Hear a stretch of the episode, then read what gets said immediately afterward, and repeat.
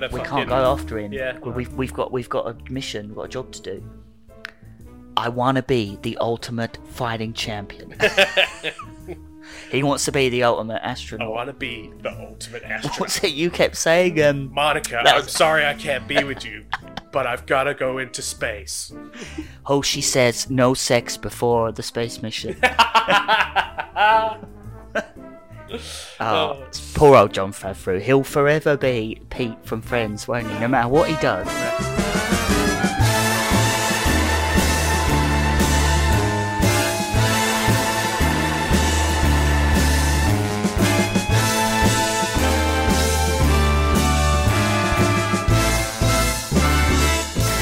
we decided that obviously because of last week deviating a little bit from just reviewing a saga or like a trilogy, That's right. We are deviants. we have uh, decided to go in another slightly askew direction.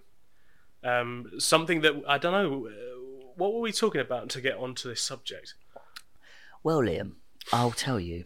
Um, coincidentally, I might add, um, I said to you, I really fancy watching the new Gerard Butler film, which is a disaster movie Yeah, about an it. asteroid. Yeah. And then you said, "Oh, Gerard Butler hasn't made a good movie since like Law Abiding Citizen, Yeah, which was what mm, 2009. yeah. So, um, and that got us talking about um, Olympus Has Fallen, Yeah, which is probably his his biggest sort of franchise, Yeah, I guess, because it's yeah. like four movies now. well, it will be. And then soon. I remarked about how um, I thought White House Down was a better film Yeah. than Olympus Has Fallen, which is exactly the same plot. Um, it's a you know about a lone hero who has to save the president after the White House gets taken over by hostages. So it's Yeah. basically Die Hard in the White House Yeah, and that got us talking about this this weird strange hollywood phenomenon that's been i didn't realize has been going on since basically the dawn of the 30s Cinema. So yeah, pretty much uh, very early on. So I think maybe even going a little bit back to the conversation. I think um, I couldn't tell whether you wanted to see the new disaster film with Jared Butler in, or the very recent Jared Butler disaster film because he's done two recently. Because he's done one called Geostorm, Oh. which uh, I think is like one of the worst reviewed films ever. And then there's a new one that he's in uh, even more recently. So I, I so I thought you meant Geostorm, and I was like, well, that's that's just you. You could watch that by yourself if you want, mate. but I was just like, okay. Um, but yeah, I'm gonna just uh, check the the latest one. But yeah, Geostorm. I remember just when it came out, getting absolutely getting absolutely hammered. Um, Greenland is uh, that's one. it that was the one i meant uh, Yeah, I, i'll tell you why because um uh joe rogan recommended it on his instagram Oh, Greenland. yeah Oh, okay. So, uh, you know, a, a- a fellow podcaster, uh, or should I say, a, a lot more, a slightly bigger one than us. um, We'll catch him up. we'll, we will. No, We're we coming for you, Joe. No. Um, yeah. So it was. It was this that got us onto the, this topic, Yeah. um, and that topic is uh, twin films, which is um, films with the same or very similar plot, produced um, or released at the same time by two different studios.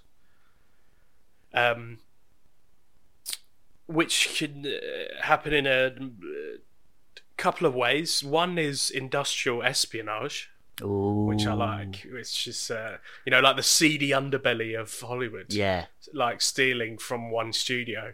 Yeah. Um, but the more um, likely, the more likely culprit is just studios ripping off writers pretty much straight up. So, one example on here is just a studio get a film pitched to them by a writer or a producer. They turn it down, and then they get another writer. They just hire another writer to write the exact same story. Which I think is just like just typical dirtbag. I mean, it's Hollywood. so it's so bad, morally bad, but it's also quite genius at the same time because Yeah. they totally avoid devilishly genius. lawsuit and Yeah. copyright. Oh yeah, of course. But they just they think okay, we're they're just like yeah, okay, uh, yeah, that's a great idea, um, but we're gonna have to say no. Uh, Or they purposefully, um, maybe like undercut it by giving it like no no budget at all. I say no budget, so a low budget film is like anything over a million dollars. So they would Oh, o- purposefully give only it a million. Yeah, I know. Right? low budget film, million. Uh, I think it's actually even more these days. I think it's five million is a low budget film. wow.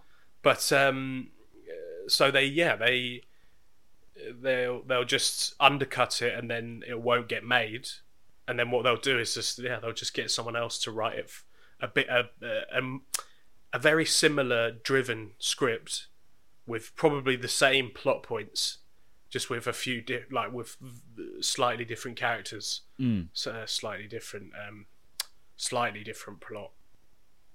But yeah. it's a it's a it's a very strange um i mean that i guess that makes that certainly offers a, a, a logical explanation for it but it's a very strange um phenomenon i really noticed it in the 90s when i started to appreciate cinema and a lot of the um, the notable ones are from 1990 onwards, yeah with a few others uh, in in the mix from obviously the very very early. but, th- but that's when like the the um the big blockbuster ones came out Mm. at the same time Yeah. and they were both movies were uh, you know very um like in in the public domain Yeah. it's not like we knew about one but we didn't know about the other's No. existence It- There are some there are some cases where I've looked at some of them and I've ne- never heard of the one or the other. yeah I've heard of Same. one.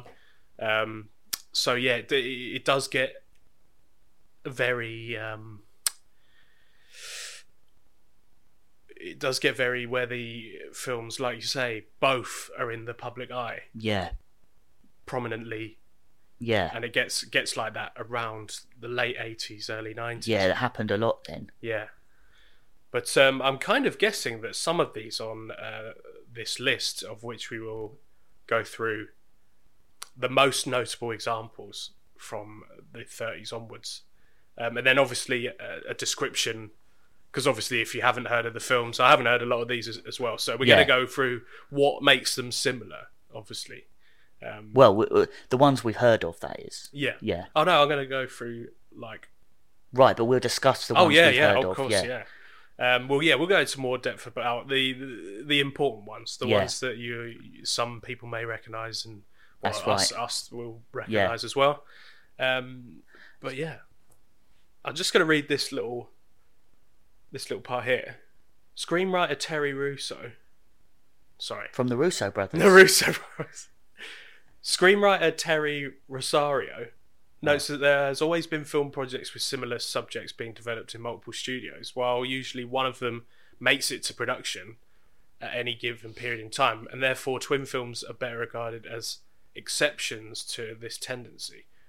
Uh, in one case, for the 1974 film The Towering Inferno, the fear of having complete uh, competing action thrillers, both set in burning skyscrapers, convinced two Hollywood studios to merge their productions into one all-star film. Oh. So there can be consequences of, uh, you know, uh, two productions being uh, on at the same time. yeah, Uh, while twin films usually are big budget films, a mockbuster can be made with a low budget with uh, similar titles, aesthetics, or themes of blockbuster films. But mockbusters are usually given more limited release and marketing, intended to take advantage of the public interest in the topic driven by the major film. So, one example, I'm probably just for that example, I'll skip to is um, so I think it is Scary Movie coming out at the same time as another film we'll just get to it. Um, don't even remember. This, this is exactly what you were saying. I don't even remember another film coming out that was that rivaled Scary Movie. yeah, because obviously, obviously, the rise of spoofs in the uh, late '90s, early 2000s. You know, you always thought they were from the same studio, but you know they might have been different ones. But this one for for Scary Movie, there was also a film that came out within just a couple of months Yeah. called Shriek If You Know What I Did Last Friday the 13th. Oh yeah, I have heard of that. Yeah. But obviously, Shriek If You Know What I Did Last Friday the 13th is a lower budget film than Scary Movie. yeah. So it's I don't know, it's maybe it's a that is a product of the time rather than anything else because spoofs were becoming more prominent at that time. I think it was just uh, kind of the style of the comedy rather than anything else like oh two people trying to copy each other. Yeah. I feel like that is probably down to the style of comedy of the time yeah. rather than two studios having the same idea and pushing that to the forefront. I don't know. I'm not. I'm, I'm not inside of Hollywood, but that's just my feeling. Are you not? No, no, no. No, I'm not. Surprisingly, Well, no. you heard it first here, listeners, as did I. So you're gonna go through Thought the I was list. working with a professional. You're definitely not. um, I can't get the, the title of films right for this podcast, so That's that's true. uh, that's not a good start. But the uh, we're gonna go through the notable examples. I'll probably go through all of them. Um, probably skipping out if I haven't heard of either film or the subject of either film. I'll probably skip it. Okay, fair enough. But um, the earliest ready. example is uh, The Rise of Catherine the Great. That's the first film. And the second film is The Scarlet Express. Both are about Catherine the Great, who I don't know that much about. So, But that's one of the earliest examples in, in film, going all the way back to 1934. wow, Uh, both released in the same year. that was very early. Yeah. This is the first um, like real big example, and it only comes in uh, second, and only four years later as well. So the first film is uh, Jezebel, and the second film is Gone with the Wind. Yes, I, I, I've heard of Gone with the Wind, funnily enough. uh, yeah, both uh, were about feisty, independent Southern belles during the American Civil War.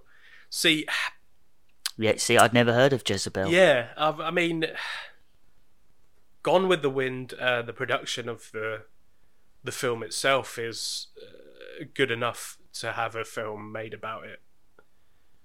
But ha- to have you know two similar films about that subject within twelve months.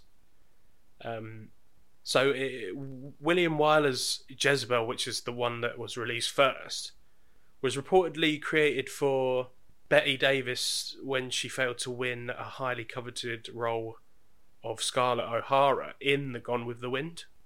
Right. So it's like one has affected the other, but they're also about a very similar subject. Yeah. But they released the one where obviously she didn't get the role for. They released that film first. Well, maybe they just beat them to it. Yeah, I think so. Just a, just a race I feel like against Gone with the Wind was a, a probably a bigger production because Hmm. it was a large production for the time as it was Yeah. back then in 38 so Mm.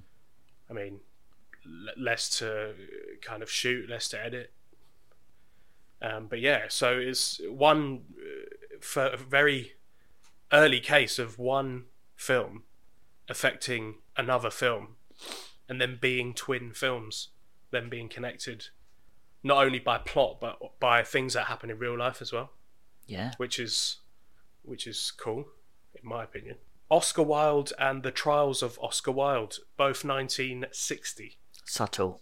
Yeah, uh, both were about the Irish playwright himself, and uh, I mean, for it to come out in the same year, I definitely think there was because this is 1960. We've jumped a little bit ahead because there's not many notable. Uh, notable films or uh, twin films between uh, kind of the late 30s and the early 60s. Mm. There's a big gap. Um, yeah. Doctor Strangelove and Failsafe are both deal with the concept of accidental nuclear war. Although Doctor Strangelove is satire, whereas uh, Failsafe is a drama. Right. So That's interesting. I well, mean- obviously I've heard of Doctor Strangelove. the, you're looking at the 1964 for this one. So uh, obviously you're at the height of the Cold War. So kind of hysteria about nuclear weapons is at a high. So I can see why they they. I can see that it would be a popular subject to have to be made. You know, they they also haven't both gone for them being comedies. It's this one's kind of I understand because the subject matter is there. It's interesting that what that they're twin films, but one one is a is a spoof and the yeah, other is different a serious different drama. genres. I wonder how Yeah. many are I mean, a lot of the different lot of the case with twin films, they're same genre. they're exactly the same. Yeah, Um, in tone, exactly. some might, are a bit more, you know, perhaps are a bit more cheesy or or focus more on like um a certain aspect, like Hmm. action Yeah. or romance. Yeah. But but they're basically but they're in tonally they're the same. Yeah. You know. So yeah, that's interesting. And it's interesting as well that um I guess um I guess it was just the appeal of Peter Sellers, but it's Mm. interesting that the the spoof one this was more successful than the serious one given the, the you know the the time. Yeah, I feel like I feel like in the '60s it was maybe easier to uh, market a satire rather than a real drama about such a serious topic. I think if you'd gone maybe 10 years later in the 70s when uh, cinema was a little bit grittier. I say a Wasn't little it? bit grit. Well, it was. Everything was We'll gritty, get- grimy, and depressing. And I'm, wasn't I'm sure. it? I'm sure we'll get to a couple of those, but um, Seventies cinema. We should do a podcast on that one day. yeah, because that was that was an interesting uh, as that was an interesting decade when we watched that um, the movies, um, which was uh, Sky documentary series. If you've got Now TV, I recommend it. Um, that was yeah that the, the two parts on the seventies in that one were were really good. I mean the whole the whole thing was good, Mm. but it was uh, those those episodes were, were great. So I think if uh, Failsafe had maybe been a serious take on uh, nuclear war ten years later, I think it would have done uh, probably a little bit better. But of the time, Doctor Strangelove and obviously, like I said, Peter Sellers and uh, just the whole thing was uh, obviously way more popular. Um, Harlow and the film Harlow, 1965, both were based on the life story of Jean Harlow. Um, No, I haven't heard. Of, I haven't heard of those.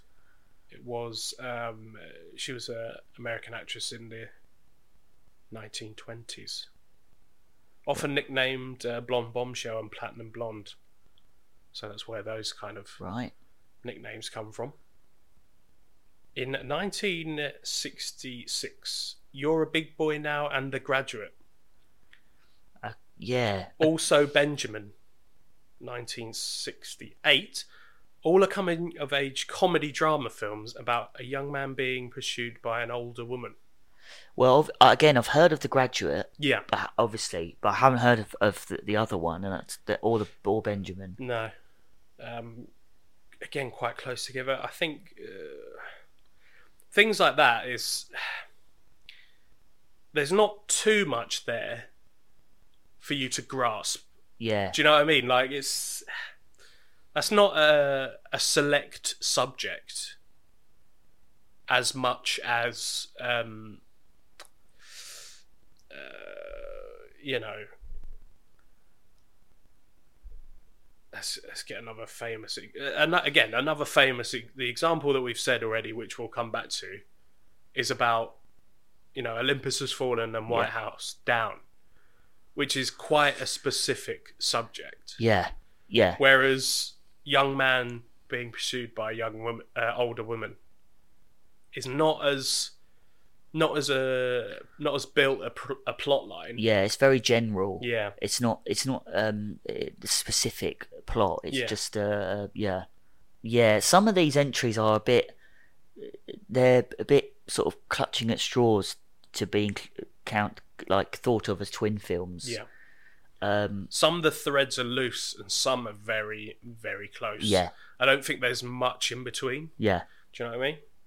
Uh, so, uh, 1971, Sweet Sweetback's Badass Song and Shaft, both frequently credited as the earliest examples of blaxploitation genre. Well, obviously, I've heard of Shaft Yeah. and the the black exploitation uh, Genre. genre. of movies, but I mean, again, is that is that just because the It was a simple. It was. I think that was a kind of. film about a black cop? Yeah, I think that was kind of a, the sign of the times. I don't think that was. I don't um, think that counts as a twin film. No, I think um, you know the the origins of the black exploitation genre and just the earliest examples of doesn't really make them twin films, does it? Just means that you know. Yeah. cinema was changing. Because you, then you could time, say any two films that are considered to be the start of the genre. black exploitation films Yeah. are could be twin films. Yeah, So yeah, that's, a weird not- one. Yeah, uh, Godspell and Jesus Christ Superstar, both adaptations of Broadway musicals based on the life of Jesus Christ.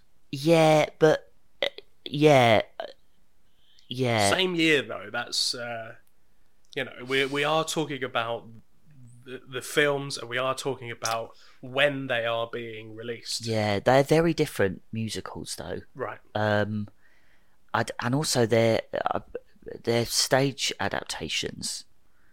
So yeah, yeah. I don't know. Yeah, that that so that's that's a curious one. Does it? do- um, does if if I don't know if two rival studios are adapting stage two different stage musicals that are both about Jesus, and they release them at the same time. Yeah, I suppose they. I suppose that does. They do count as as a tw- as twin films. I would. I'd say that has more merit than than the- Shaft. Yeah. And, yeah. Odd, oddly, I would never. Have, I'd, I've never thought that. I've I've never thought Jesus Christ Superstar Godspell, uh, um, of of being like twin Hmm. shows, um, or or films. Um, so yeah, yeah, it's because then because well, I suppose it's because they're both about Jesus, but you know, because you you know you could well then you could argue oh like Chicago and Cabaret are twin films because they're both like set in the 30s and they're both about um, like CD jazz clubs with with you know sexy ladies in But do they come out at the same time? It is. Oh, that's no. one of the most important. no no no I, I'm just sorry I'm, I'm the, thinking uh, from a musical yeah. theatre point of view no they did they the Cabaret came out in the 70s I Yeah, think yeah. Chicago came out in like the noughties 2003. Yeah, so no, no, no, no I was just so sorry, listeners. I, was- I was just thinking it out there, really. So the Gambler and California Split, 1974, both both portray Jewish protagonists addicted to gambling on a downward spiral. Right. So if you combine a few elements, I feel like the more elements you combine, the more they become a twin film. Yeah, Because the the more uh, they have that's very similar, Yeah. the the harder it is to kind of explain yeah. that they're not. Do you know what I mean? Like, well, see, they very much sound like they're the same. It's the same uh, plot. yeah, Whereas with, for example, the the, the, the graduate one and the the other one, I can't remember with with the graduate. yeah, Just because they're both about a guy yeah, who gets seduced by an older woman, yeah. that's not That's enough, not enough. of No, a similar plot no. to count as a Yeah. twin film. But but that does sound like it is because it's very specific. I think that's the key. Um, what you find around the seventies is a lot of political thrillers. Yeah, So you've got the conversation and the parallax view, 1974. Also, um, executive action, the year prior. All are paranoid thrillers about an assassination. it just sums up 1970s Yeah, cinema. I, d- I don't think that's e- that counts as much either. yeah, again, it's not specific No, enough. it's it's it's very much like because of the 1970s and the Vietnam War, there you know America becoming more suspicious of its uh, politicians and their actions. That that's just a, a byproduct of that time. Mm. Assassinations and you know plot like conspiracy and things like that. That's just I think part of the again like the black exploitation, the emerging genre, and it's a very easy thing to kind of target, isn't it? Oh, it's like oh, political assassinations. So yeah, I'm not I'm not too convinced on that one either. Um, what do you think? Well, I, I yeah. I, trouble is, I've I haven't heard of them. So, um, I mean, if, if the studios deliberately release them to in order to compete against each other, then yeah, I you could see that. you could argue, then you could say yeah, they they count as twin films. Um. So again, I think it's about intention. Hmm. If it's a coincidence and the and the plots are kind of similar but also different, then I'm not sure they qualify as twin films.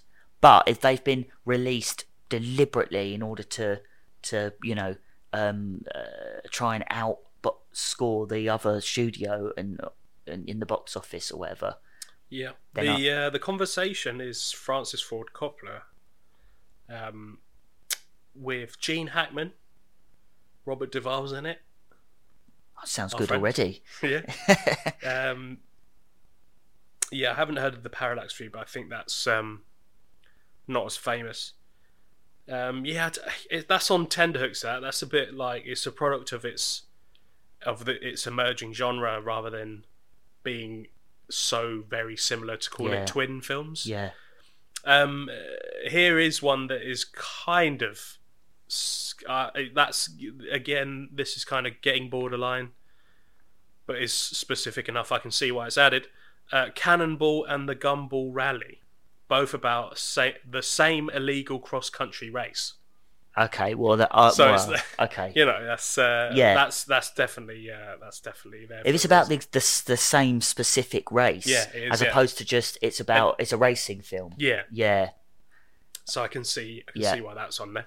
This one kind of blurs the lines as well, but again is probably about the genre and time period rather than anything else. It's Go Tell the Spartans and Coming Home, as well as uh, The Deer Hunter and Apocalypse Now. All are about American involvement in the Vietnam War. Now I'm just a little bit like that's just No. that's just the genre. No That's- way. That's just the genre, isn't I've it? never thought of Deer Hunter and Apocalypse No, Now as yeah. twin films. Because uh, They're completely different. yeah, the plot's not there enough for me. Not at all. No, I don't know the other two, unfortunately. No, I've never heard of them, but no, way. That does just because no, you see, but see, this is just because they came out in the same year and they're both about Vietnam. I mean, there was uh, in the seventies. that's it. You probably couldn't turn around without being in a Yeah. Vietnam War film, could you? The Deer Hunt. I mean, the the, the, the, Apocalypse Now is about about a, a a- yeah, an attempt to assassinate a, a you know former general who's who's gone crazy and Yeah. gone AWOL in the jungle. Deer Hunter's about is about a group of friends who go to Vietnam together and, and get captured and Mm. are held in a prisoner of war camp. Completely different. No, that no, that doesn't count. That doesn't count. I'm not having that. What about this one? Uh, the Warriors and the Wanderers, both 1979. Both are about gang wars between New York teenage street gangs of various ethnicities. Well, I've seen the Warriors and it's Yeah. awesome. Yeah. I've, that I haven't even heard of the Wanderers. I mean that that Sounds like a bit of a spoof knockoff, it, sound, it? that does sound like twin films. I'm sure it takes itself um, seriously. Um, just looking at the poster, they're very different films. Oh wow, yeah. The Wanderers looks like a like a high school comedy. Yeah. Like American Pie. It's set in the 60s as well, so it's set um, uh, it's set in 1963, and it Mm, I follows a, a gang that. of uh, Italian American teenagers known as the Wanderers and their uh, ongoing power struggles with rival gangs, such as the Baldies and the Wongs. Not sure I can say that anymore.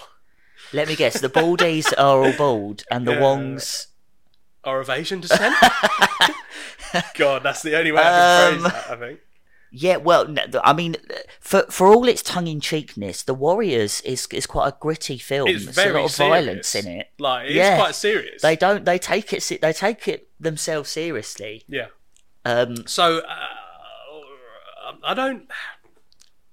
I mean, The Warriors. I'm gonna say yeah, no. I, I don't. Yeah, but if you just if you hadn't shown me that if you hadn't read it read out the the plot of The Wanderers and shown Show me the the poster. poster, I might have thought that yeah, but actually now And uh, to describe the the poster, um, if you, you don't want to Google it, um, I'll just describe it to you. It's three men hanging out the side of a stereotypical 1950s kind of like a Chevy Yeah. convertible. yeah, uh, all staring at a blonde woman's ass. Yeah, So it very much looks like a teen Yeah. sex comedy. from the 1970s, definitely.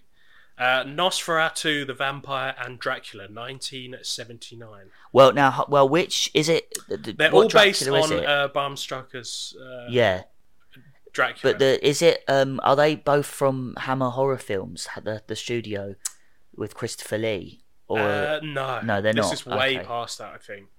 Um, also, Love at First Bite, same year. that doesn't sound A little bit less. That doesn't sound like a serious vampire film. No, but to have every to have three. So um, Didn't Nosferatu come out much earlier than that? Is this a remake? uh, this one was actually directed by Werner Herzog. Oh wow. It's uh, Yeah, it's a stylish. Uh, sorry, it's um, it's a stylistic remake of the 1922 German Dracula yeah. adaptation Nosferatu. Which was which which was the first uh, film version of of the novel, I believe. Yes. So Nosferatu did come w- w- did come first. I don't know about that because they're yeah. Well, I guess they are twin films then. Although is Nosferatu is not is not um it's not Dracula, is it? The the the vampire in it is not actually the Dracula Yeah, but it's still uh, based off, off, the book. the, novel. Yeah. it's still based off writings. yeah, I guess that counts. Yeah, Yeah. Uh, yeah, I, I'd, I'd say that. Yeah.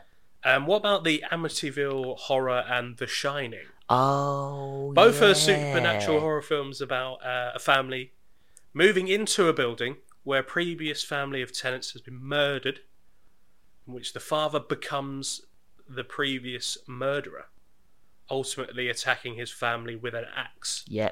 See, when See, you say it out loud, But that's bullet points right there. That's um, that's getting to the nitty gritty, isn't it? Yeah, when you say it like that without any other context, Yeah. immediately it's like, yeah, that's the same film. Mm. But then when you've s- when you've seen When you complicate it. when you watch the two films, Yes.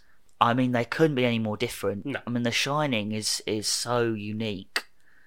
But yeah, I guess it is kind of the same plot. Was Amityville Horror adapted from from a novel? I thought you were about to say adapted from Nosferatu. yeah, yeah, everything is adapted from Nosferatu. Uh, um, yeah, uh, so it's Wasn't it- fr- uh, yeah. from a book with of the same name that was released two years earlier. right. Right. Um, and then I can't remember what year The Shining was released in terms of uh, the uh, book or the film. I think the film was the eight was yeah. f- nineteen uh, eighty. the film was 1980. So these are still tw- 12 months apart, and the the novel also came out in 1977, same year as the Amityville Horror. So both books were out at the same Hmm. year. Amityville. Horror out in 1979 and The Shining in 1980.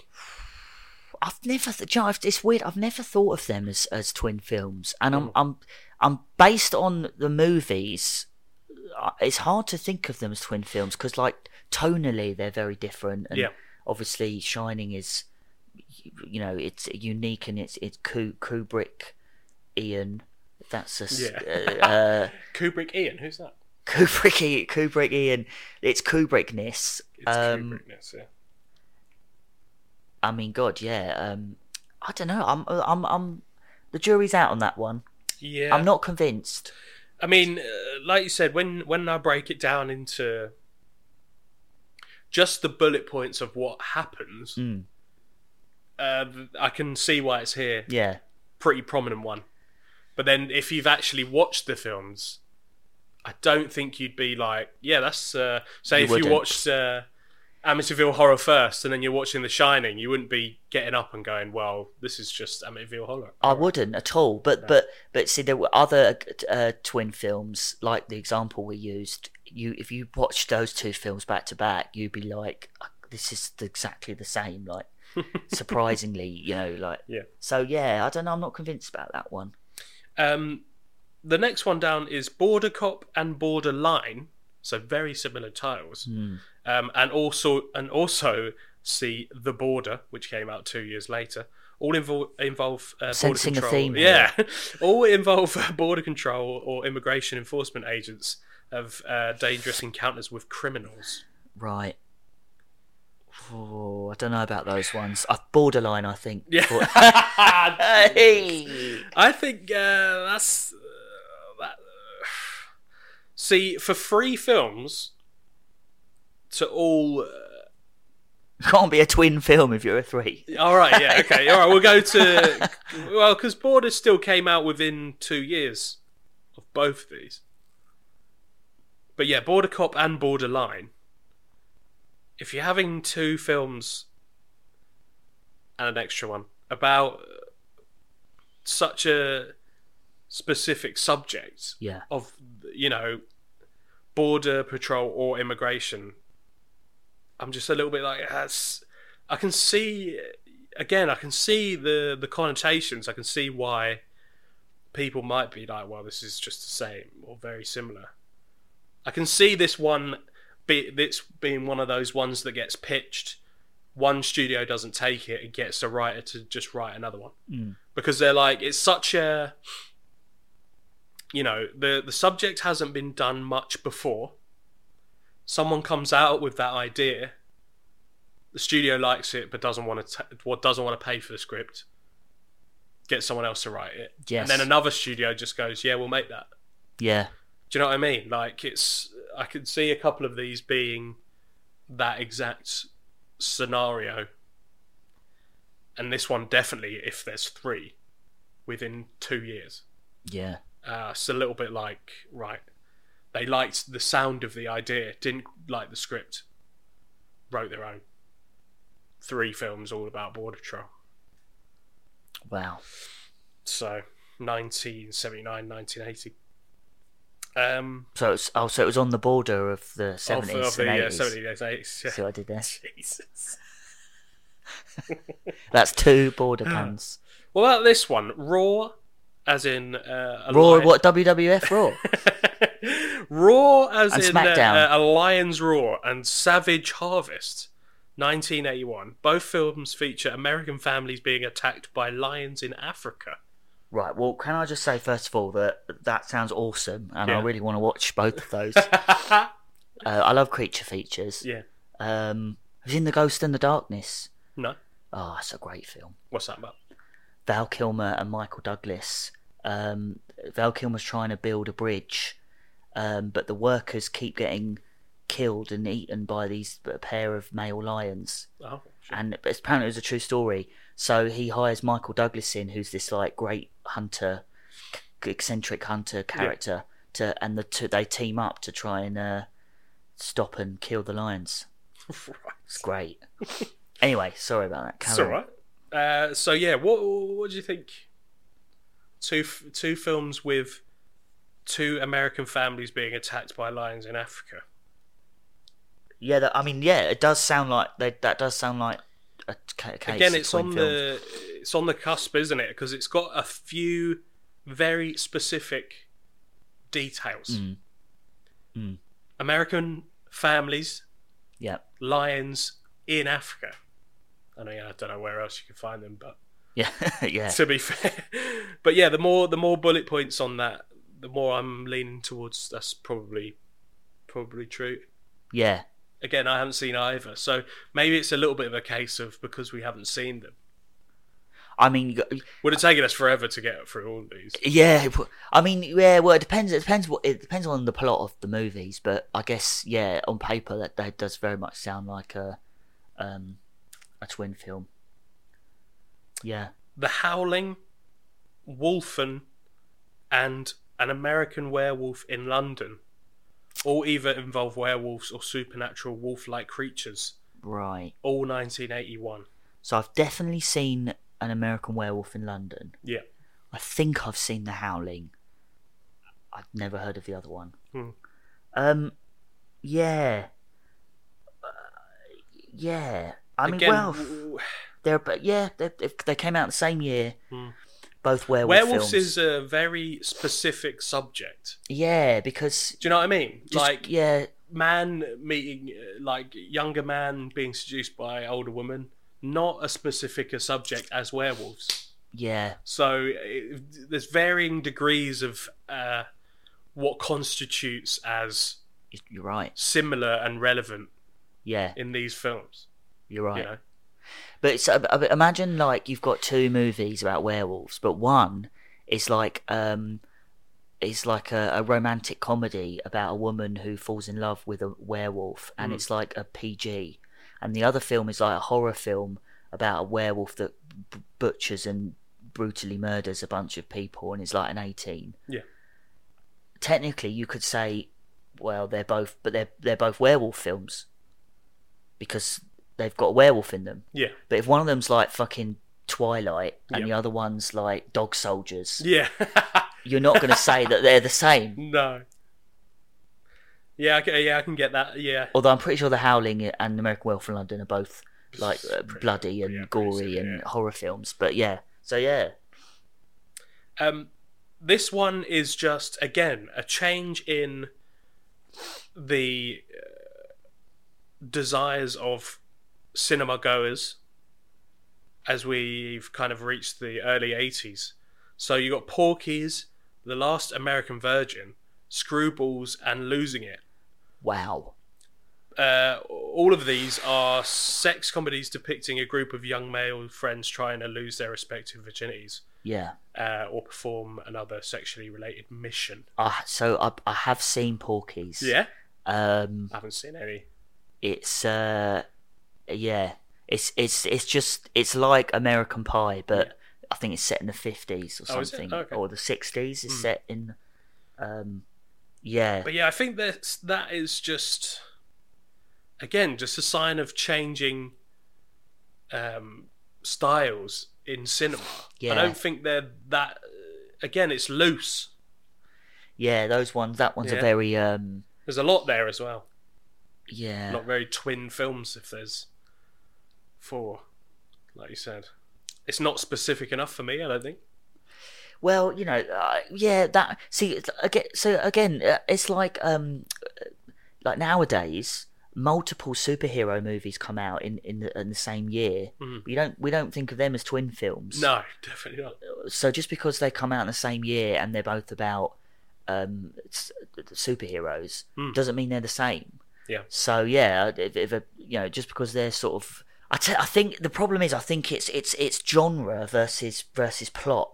Hmm. If if a film's if two films come out in the same year that are the same genre, I think it's very it's very uh, unsure whether they count as a twin film. If two films come out the same year, they've got the same plot. Yeah.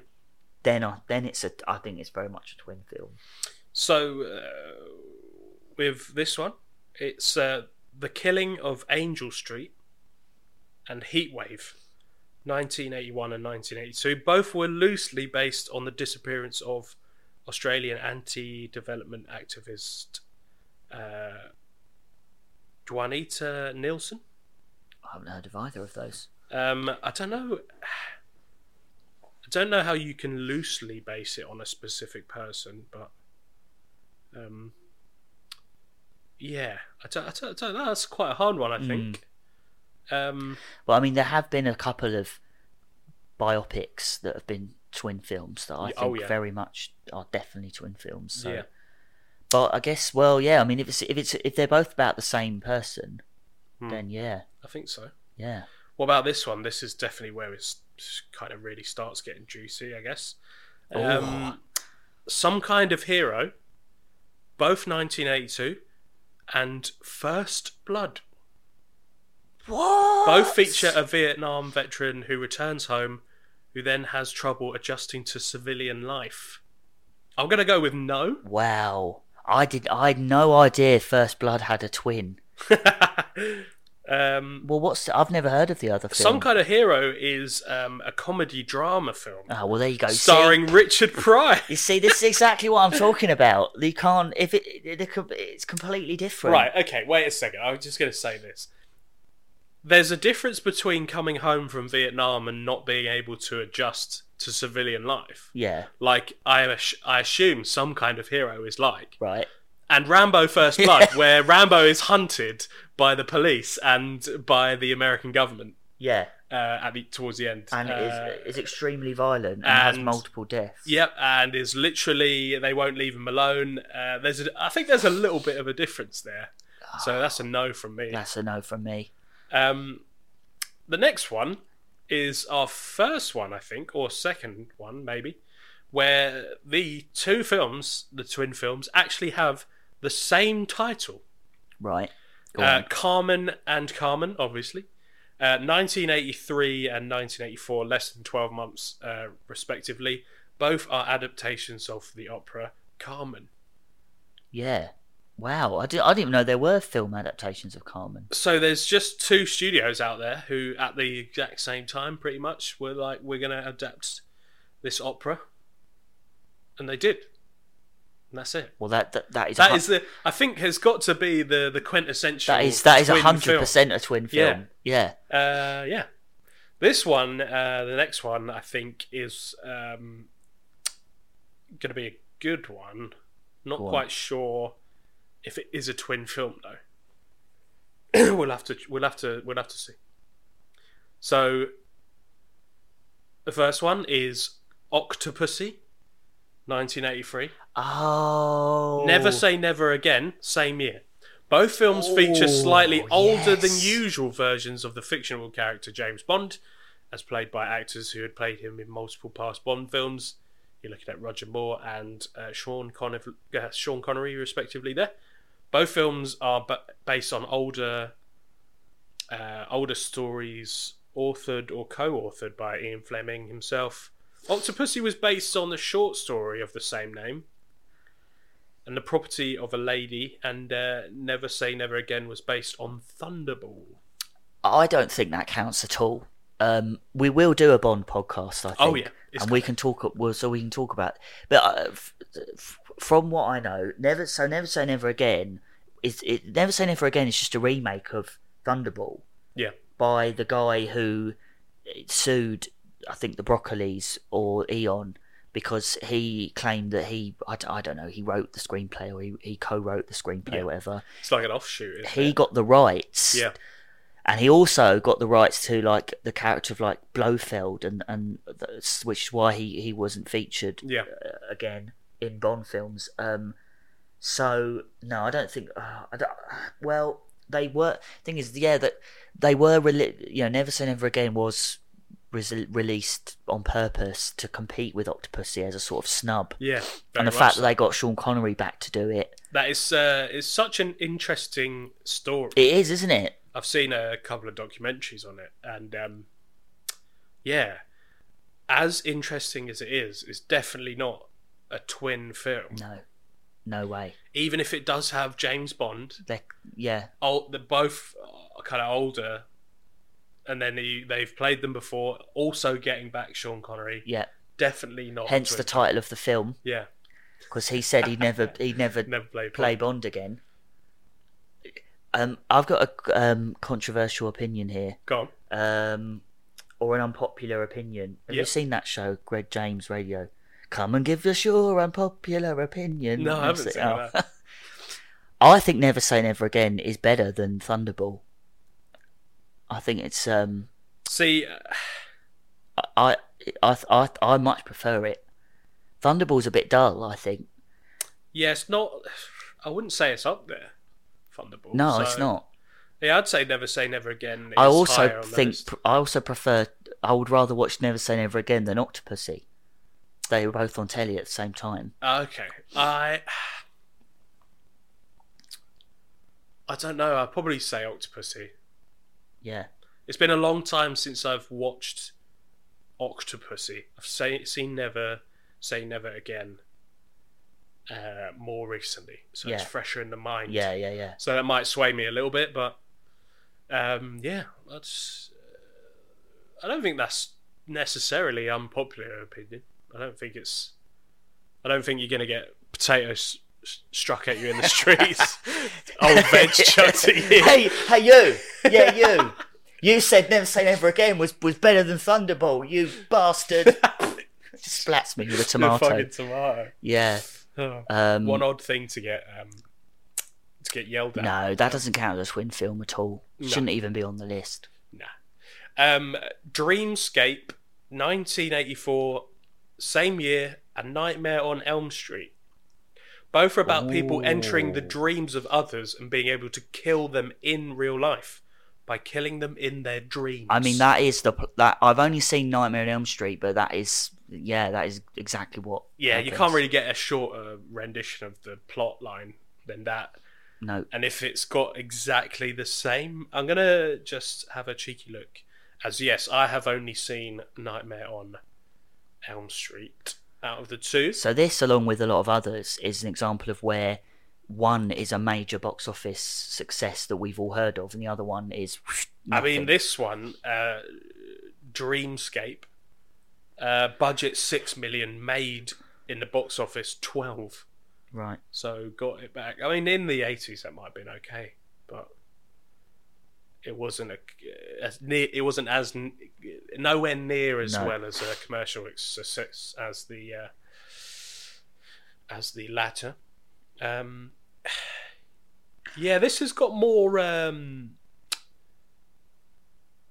from from what I can read, it's got more of a Temple of Doom vibe because obviously it's a obviously it's about dreams, so they can be a bit out there. This uh, is giving giving off a bit more. I mean, I have noticed that in quite a lot of the instances where you've got a, you've got a set of twin films and one is marginally more successful and well known and popular than the other one, I have noticed that it's it's actually the more unknown, less popular one that is the better film. I think the later you go, I agree. Yeah, The earlier you are, the earlier you are in in time. I think maybe disagree right. because the next one up is. Gremlins and Ghoulies. Oh, oh my god, never even heard of Ghoulies. Uh, and also critters. All involve small, destructive, evil creatures. yeah, I've seen Critters. It's it is yeah, it's quite clearly a Gremlins rip-off. Uh, yeah, it came out the two years later, Yeah. so you know had enough time to kind of rip it. I don't think that counts as the twin film. I think it's No, just, no, it's no, just good, a shameless yeah, yeah. rip-off, Yeah, isn't of course. Yeah, it? Yeah. that's why it's kind of on the sideline. oh right, yeah. Um, but yeah, uh, so the, I do agree. But the la- I think it's the later you get, Yeah. the nearer you get to now, Yeah. maybe around the nineties, like we said again, maybe that's where there's a bit of a Yeah. switch. But very early on, the the film you've heard of is the better one. Yeah. Yeah, that's true. Otherwise we wouldn't have heard of them. Yeah, probably right. Yeah, pretty much up until the years we were born, probably. Yeah. or around this time. Um, here's one which I don't know about, probably swaying towards a no as well. Go on, go on. Uh, Rambo: First Blood Part Two. Another Rambo film. Lo- love the title, so contradictory. Uh, and Commando, same year. Both one-man army action films. Oh my goodness. I've never thought that. I've never thought that before. I didn't even know they came out at the at the, the same year. Same year. Uh, yeah, but- 1985. Yeah, but Rambo uh, uh, First Blood Part 2 is a sequel. True. I don't know. I don't know if I don't know if that if there's like a sequel loophole. Um. But it varies very much from the first one, doesn't it? Oh yeah, massively. Yeah, yeah, Yeah. yeah. They're, they're, they're completely different movies. Yeah. First one feels more like a, a like a drama than Yeah. a hard hitting gritty drama, doesn't it? Yeah. It's very much of the era because like it's like First Blood's like a seventies gritty Yeah. drama about Vietnam, and Yeah. First but and Rambo 2's is like an eighties like muscles and action shoot 'em up, isn't it? Yeah. Yeah, but oh, I don't know. I I think the plots are too different to count as twin films. Yeah, I. This is probably going to be a recurring recurring theme for the whole thing, where it's the the the plot points you need more than just their one man One armies. man, yeah, Arnie and Sly. That is again just a product of the the the time. Mm. Plus, Arnie and Sly in the 80s were massive rivals who Yeah. hated each other, and they were always competing at the box office. Yeah. So um, you could argue that every film they made that came out the same year was was a twin film. Um, no, I don't. I don't think that's a no from me. Um, next one is the same same year, 1985. It's The Return of the Living Dead and Day of the Dead. Both are zombie movies released almost simultaneously and arising from the collaboration between John Russo and George A. Romero on Night of the Living Dead. Was was because because I know that uh, Romero he made all the most famous uh, Of the Dead. of the film. Dead films. Yeah. Yeah. So was that his first? Uh, yeah, I believe. Yeah, Night of the Living Dead was um, George A. Romero's first zombie film. I just want to make sure I'm not, because I didn't want to say it was his first movie. That'll be. Uh, All I, I know, obviously, Dawn of the Dead is Yeah, is so- his most famous one. so, uh, Night of the Living Dead was his first film. Um, where I'm guessing, as it's just said there, collaborating with Russo. And then, obviously, in the 1978, he's done Dawn of the Dead. So, yeah, I don't know. The fact that they released pretty much simultaneously I mean, yeah, maybe they are. uh, and it's uh, two people who have worked together on zombie films before. Mm. So I feel like uh, it's uh, it's tangible enough. I feel. Um, yeah, there's a lot going on there. Having two zombie films come out at the same time is not today considered, No, you wouldn't, would you? But maybe back in '85. I don't know. I mean, we, we have we have said a lot already that we don't think that certain films count just because they're the same um, Genre. genre. So I don't know. I can't. I, am gonna have to Decline? pass on that. yeah, I can't I've- make a com- judgment. Yeah, that's fair enough. It it depends on the plots of the films. Like if one film's about a, a group of people stranded in a um, in a house in the middle of uh, nowhere, Yeah, then it will yeah. But if one film's about that and the other film's about um, a guy, I don't know, in a in the city, uh, you know what I mean?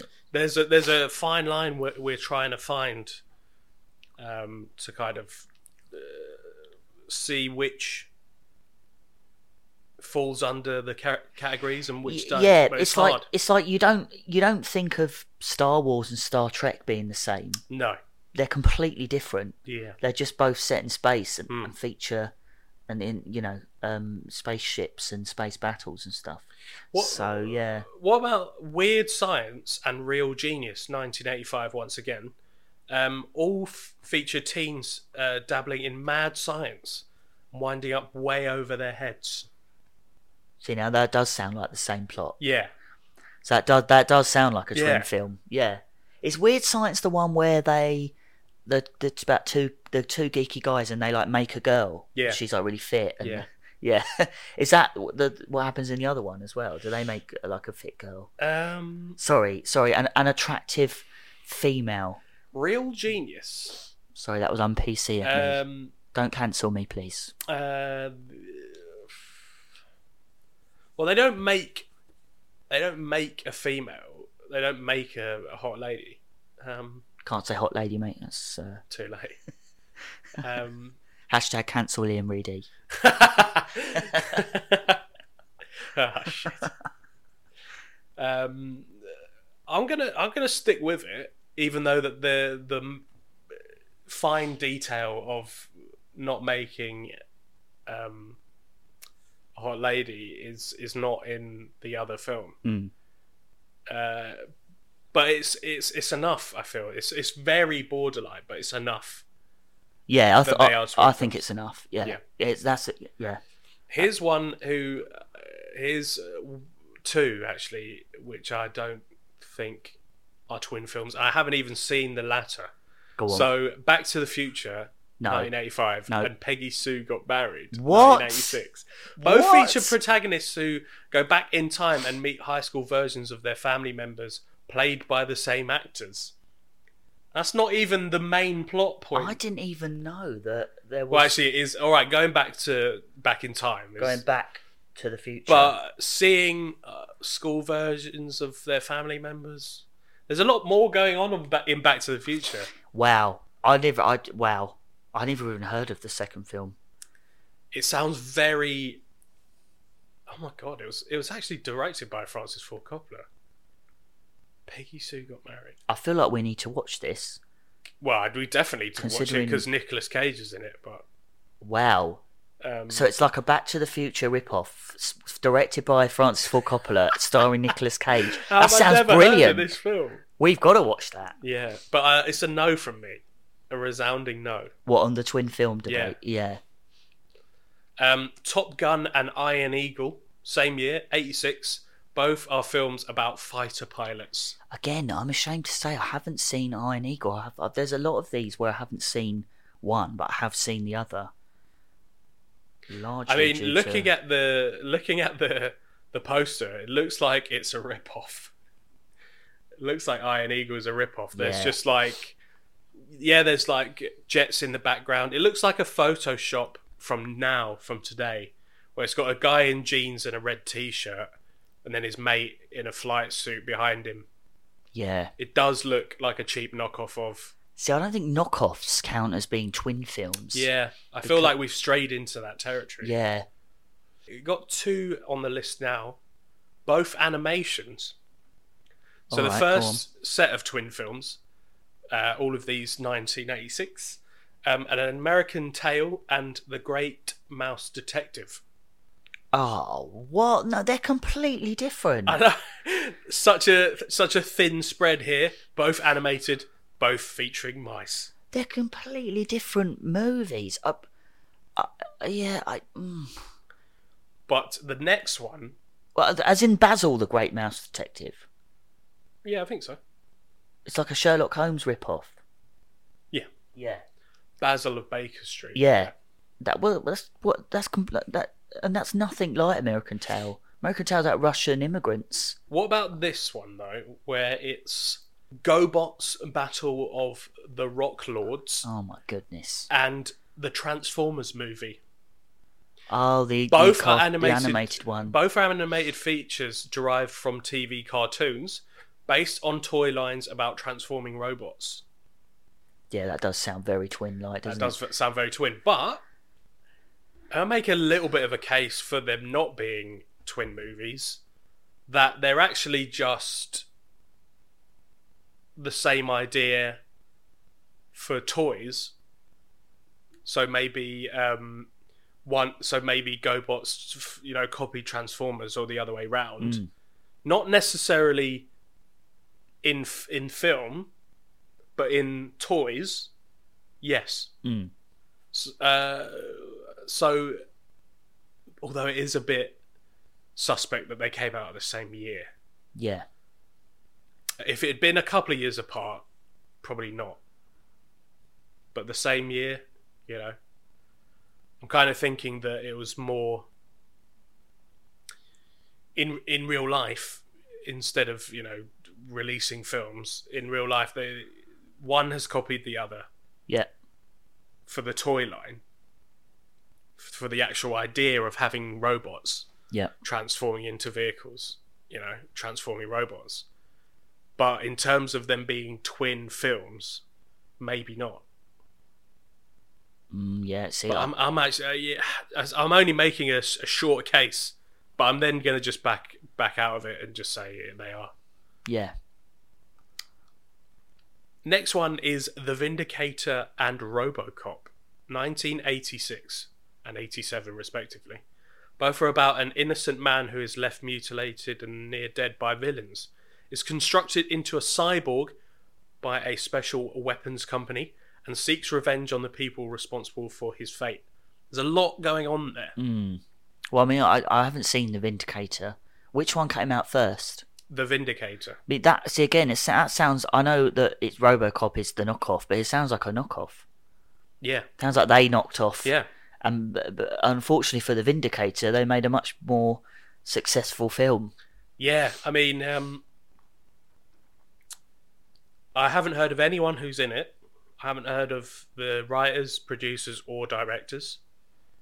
Um, but yeah, it does kind of sound a bit like a a knockoff of RoboCop. I feel, even looking at slightly at the poster and you know a couple of pictures, just it did feel like a little bit felt like it may be built on the idea.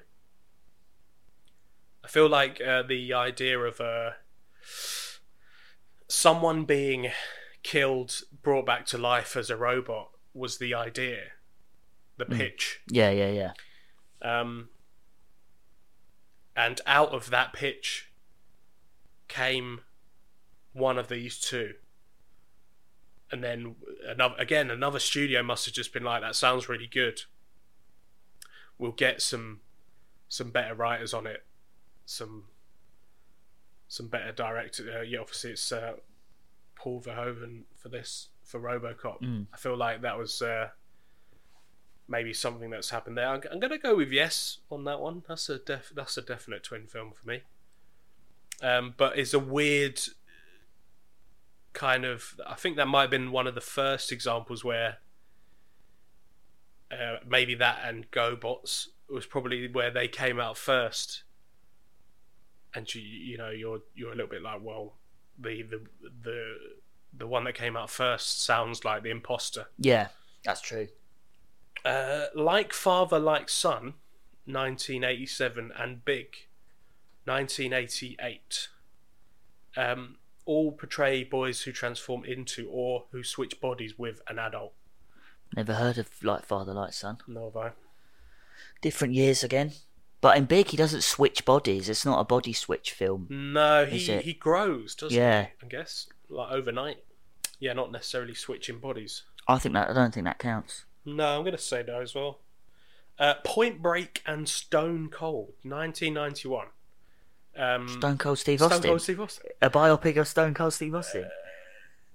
all are stunt heavy action crime films where an undercover cop must infiltrate a criminal organization whilst being berated by their superiors. yeah, but Point Break's about surfing. A gang of yeah, surfers. yeah. They've left out a very clear Yeah, plot. right, right. If if if if they'd then gone at, at the end of the description and then been like, "Oh, and it's about surfing," both about surfing, I'd be like, "Yeah, fuck, that's uh, that's very similar." Tombstone and Wyatt Earp, Yeah, both Wyatt Earp Yeah. biopics. yeah. So that that is one of the first ones that I guess we're straying into The nineties. the nineties now. That is one of the first big ones where I was like, "Oh, oh my god, it's the same film." That's when I started. That's when I really, re- it really be- was noticeable for me. Mm. I mean, I've seen them both. Uh, I think Tombstone's a better film. Yeah, me too. Um, it's got better acting in it. Um, it's more gripping. Um, but I, th- I I think Wyatt Earp may have been more successful, more of a, a box office success. I think this was one of the examples of where I was saying earlier about how I think the the less successful uh, film is is better. Yeah, Um, oh, they're definitely a twin film, definitely, without a doubt. There's it's they're, it's exactly the same plot. um, Rookie of the Year and Little Big League, nineteen ninety three and ninety four. Both are films in which a twelve year old boy becomes involved in Major League Baseball. Um, I have heard of Rookie of the Year. Uh, I don't know. I haven't heard of the other one.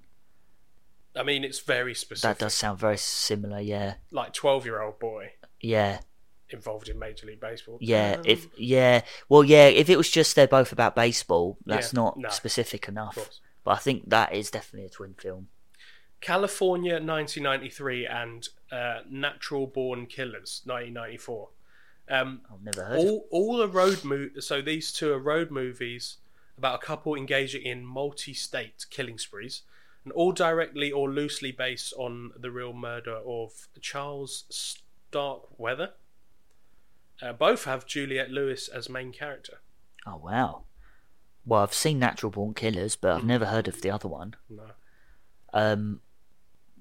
Oh wow, yeah. I d- I- So I they're don't kind know. of they're directly or loosely based on a real life murder.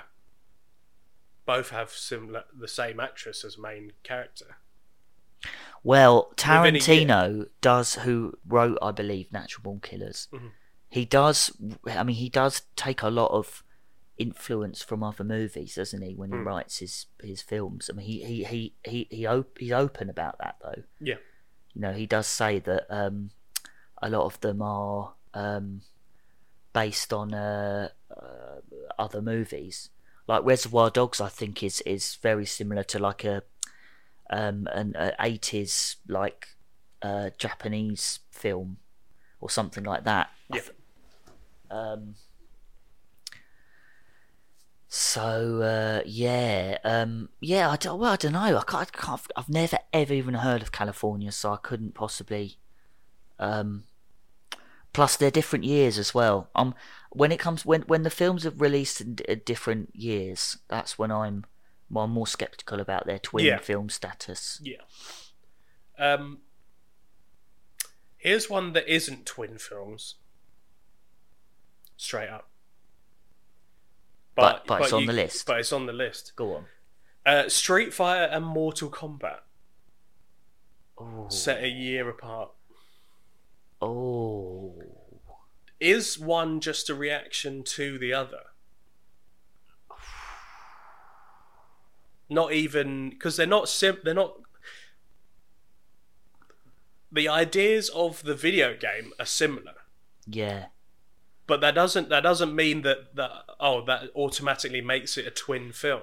They're very different plots as well. Yeah. Different movies. Mortal Kombat is it takes itself a bit more seriously than Street Fighter. which is Yeah. very tongue in cheek. all um, uh, you know both these martial arts action films based on one-to-one fighting video game franchises i don't think uh, you know no i don't know i think the ideas of the video games obviously they're the same genre of video game and you know there's you there's certain good and bad fighters you know Mm.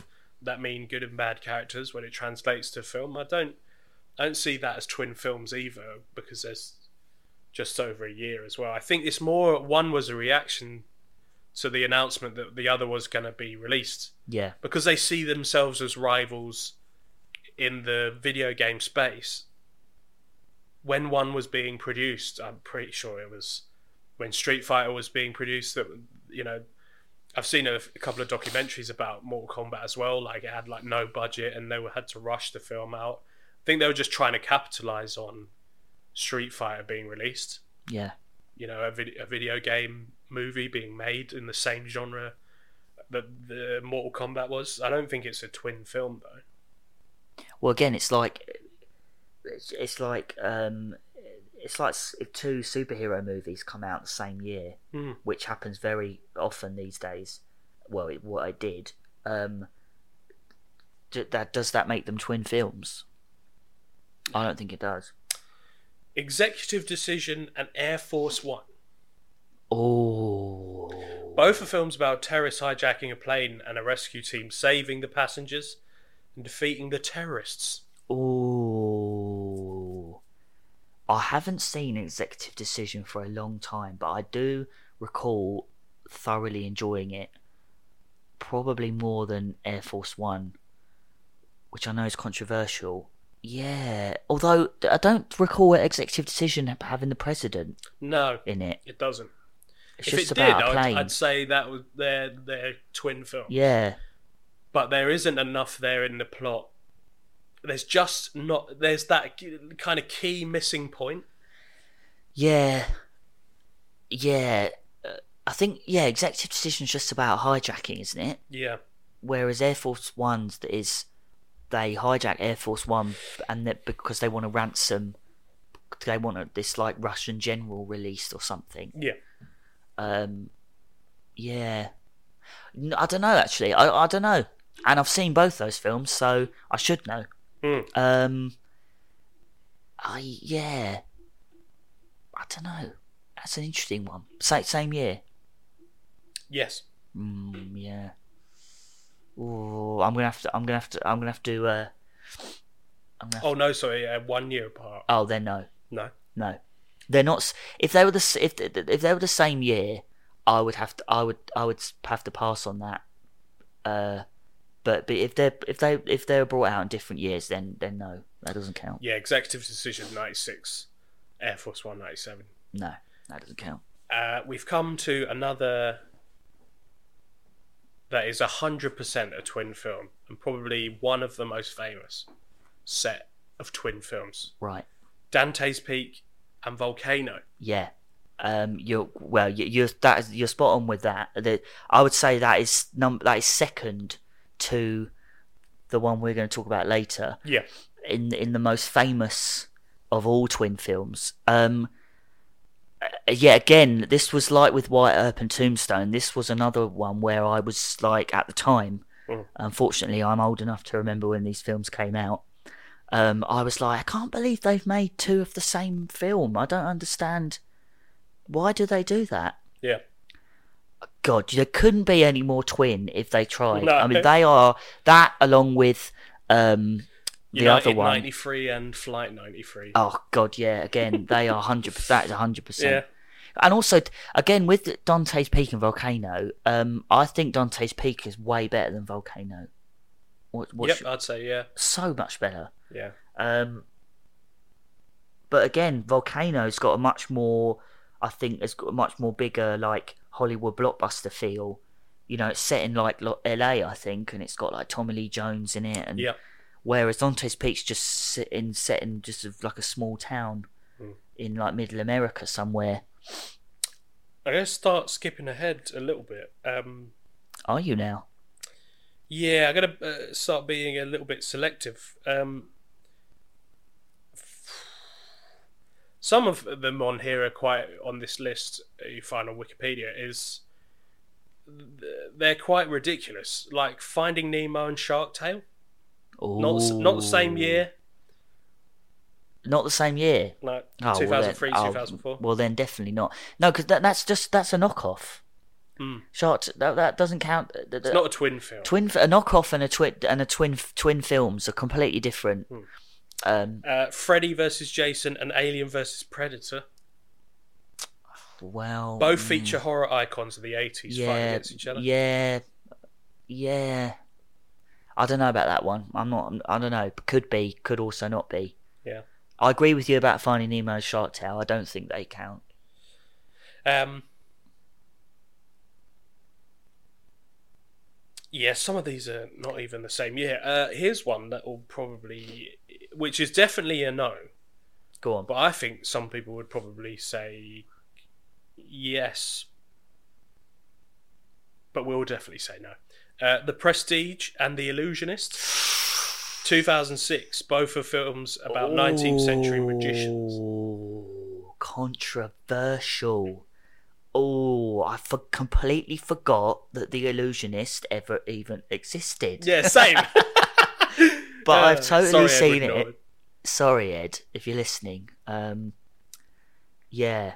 Um, well, Liam, um, as is frequently mentioned in this podcast and in, in our everyday conversation, um, we have very differing views on Christopher Nolan Mm. and his his filmography. Um, but I really, really love The Prestige. I think it's one of his best films. I think it's very, I think it's underrated compared to some of his other films, which, as you know, I think are overrated. But that's a whole other podcast for another time.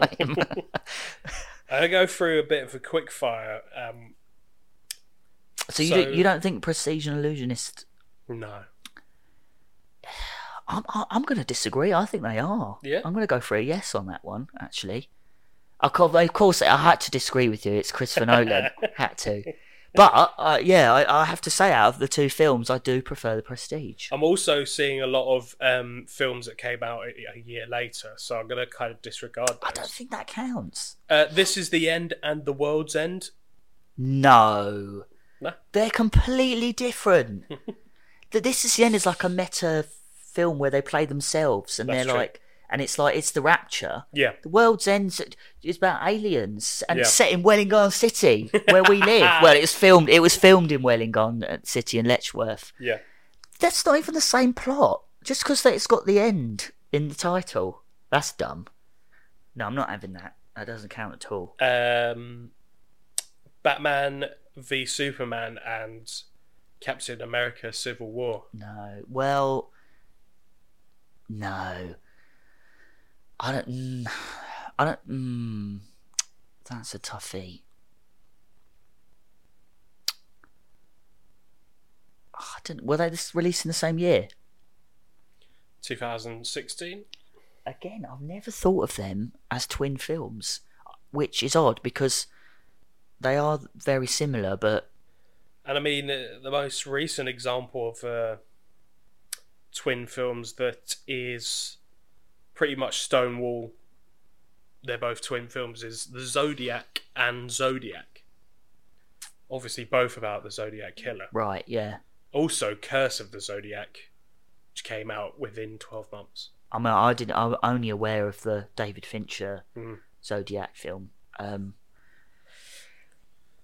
But now let's kind of get to two films which we have identified as the most famous right. twin films, which is Well, along with Dante's Peak and Volcano, which Yeah. I think. I think is that okay they'll, they'll be joint with that, but we've gone for these two to talk. Yeah. talk, Okay. Fine. Yeah. Yeah. Yeah. which is Deep Impact and Armageddon. Deep Impact and Armageddon are the I think the most famous ex- example of twin films of them all. Going, this is going all the way back.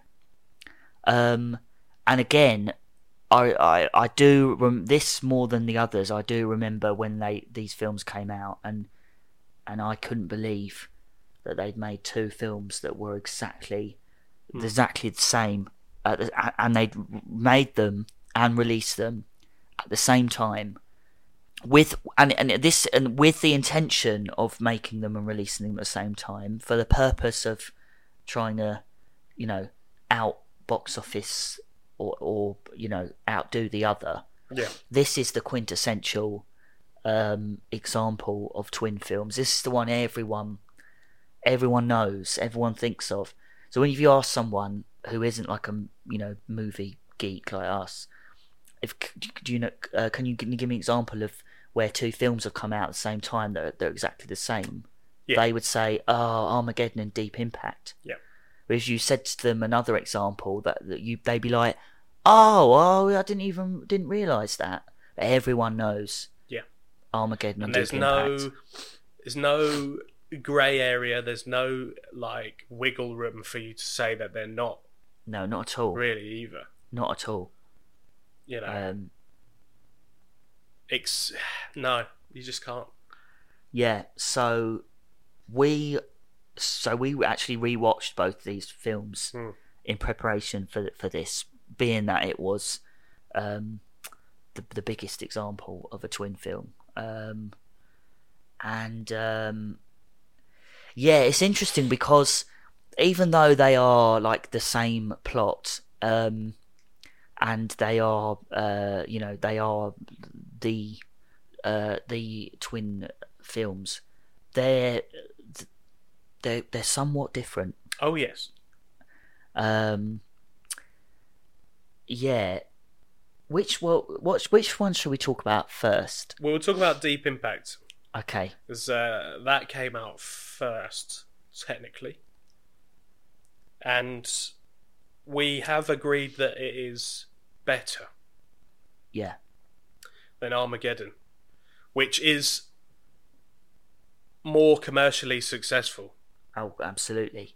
So it, it kind of ties into our our rule of uh, as soon as you get out of the eighties, that's uh, the one that is the commercial success, it's flipped on its head. It's the worst of the two films.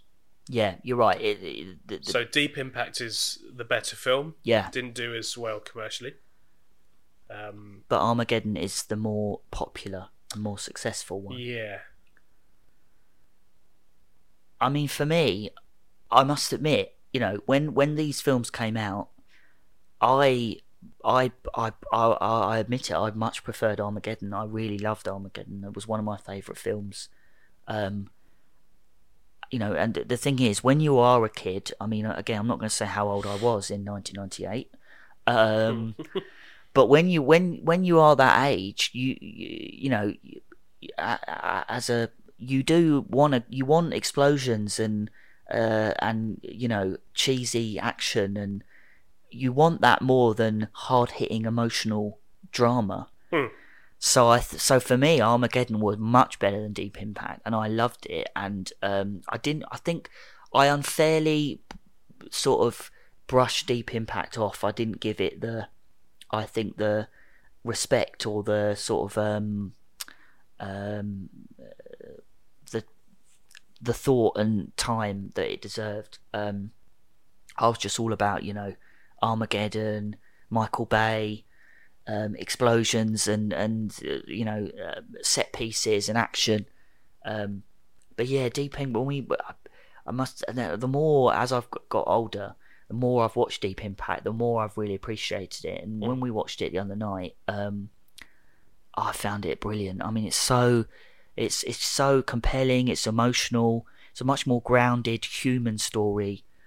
We said when we were watching uh, Deep Impact that it starts off with this very real political drama. Yeah, You know, um, is it James Cromwell? His uh, character is like Secretary of State, and he quits, and there's a misunderstanding through communication that he has supposedly um, had an affair, and he's like trying to deflect away from that by resigning. And when I was watching it, I was just like, because it had been a little while since I'd seen it.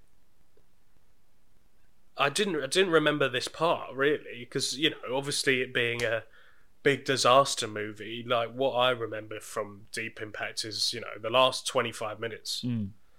Um and maybe a bit before that but uh, this the way it starts out is like so grounded yeah, you know it's a political drama very much so. it's like yeah. the West Wing Yeah, it and is, then yeah. um, and then uh, like uh, not out of nowhere because they've obviously uh, had Elijah Wood's character kind of he discovers this comet, doesn't he? Really, um, and then the other guy, the this is a that's a little bit of a ridiculous bit in it where uh, the other discoverer of the comet crashes the car off a cliff in comedic style yeah, and it, and it explodes. Literally, it doesn't hit anything other than the ground, and the fucking thing goes up like a Michael Bay film, really, yeah, doesn't it? Yeah, that's that- that's a bit of a weird bit. it's weird that it blows up and Yeah. it doesn't just roll down the cliff. That, yeah, that's a little bit. That's the only bit that is a bit out of out of touch. That wouldn't have been out of place in the Michael Bay film, in the in Armageddon. But yeah, it's it's a lot more. It's a lot more about the. Um, uh, a little bit more about the world that they live in, and more about like the politics and the, Yeah. you know, it's it's definitely. Um, how it's definitely a little bit more on how would people in that particular sphere of um, the the president and the the press and the journalists and yeah, then getting on TV and it's more about that than you know drillers. And um, Yeah, and also it, it's um, it, it, the, I guess Deep Impact's got like three, three different plots all happening at the same time rather than one.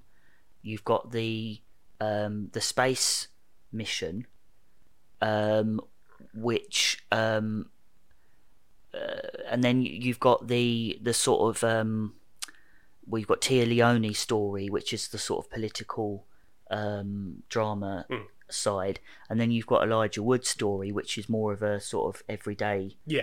family. So it's showing loads of bases. you Right. know, It's kind of covering all the bases of Yeah, um, how would the world react. yeah, and none of them meet. No, no. Robert no. Duvall, Leoni, and Elijah Wood. None of the characters meet Yeah. each other. No. They don't. They don't hear talk of of it. They never interact with each other. No. Uh, and it feels more like global. Yeah.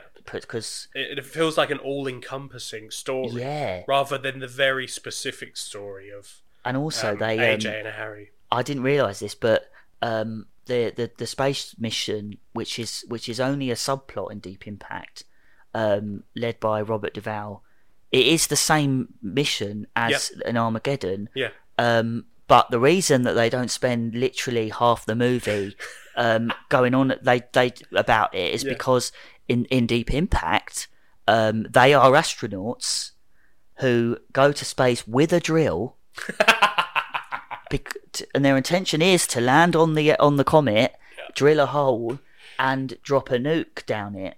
Which um, well, I mean, we'll talk about that, that later when we get to Armageddon. But but because I guess the reason that they that that that, that on, they only needed a third of the movie to to that for for that is because it's pretty simple.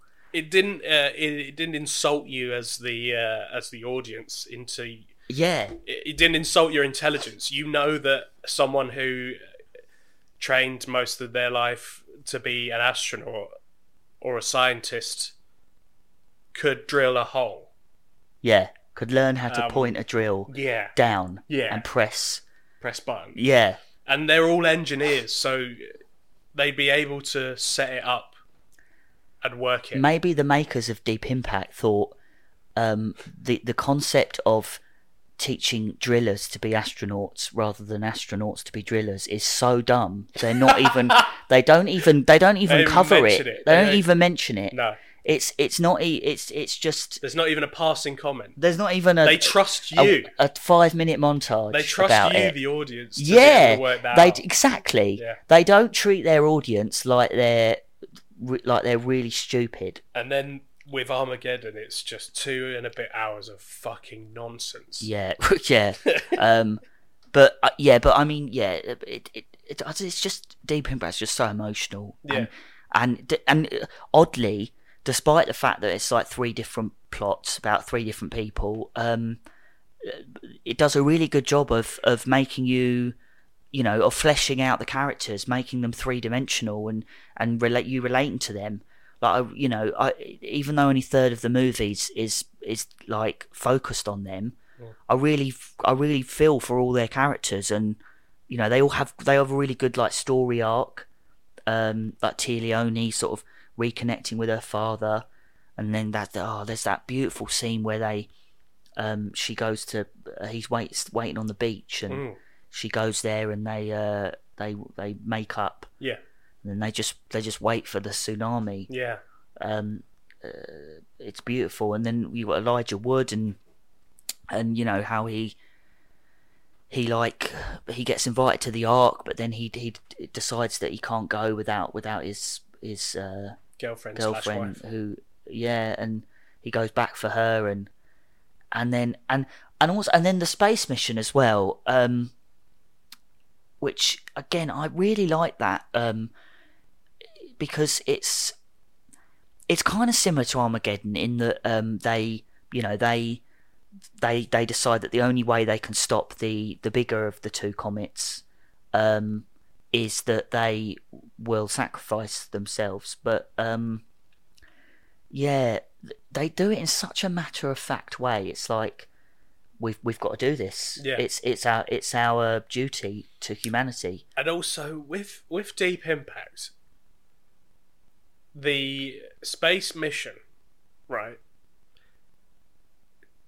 Things do go wrong because they just probably they just would because you know uh, Yeah. hu- two huge comets coming towards the Earth yeah is going to have so much da- da- data and so much complications Yeah, that it would be virtually impossible to fulfill without a hitch. of course. Yeah, But it doesn't go the bombastic route of Armageddon of every single fucking turn.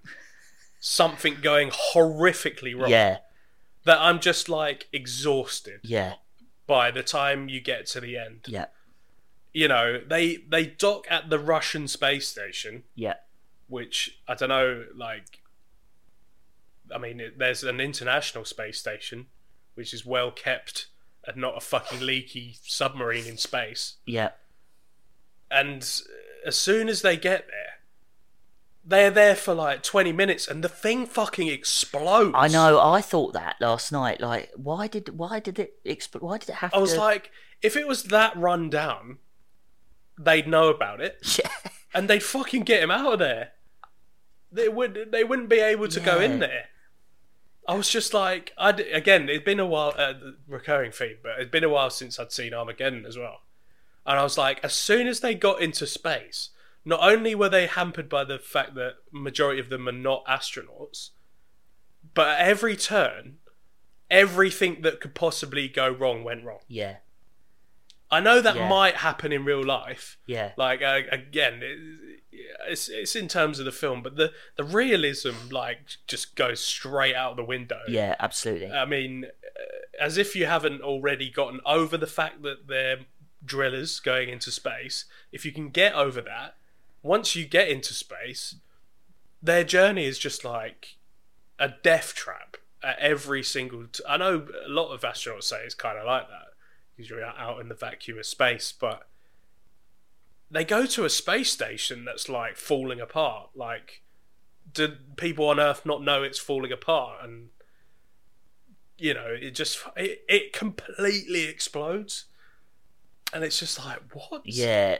you're right. And Whereas in Deep There's Impact, also got to be safety implications or safety contingencies for if that was to happen, for the fucking thing not to explode.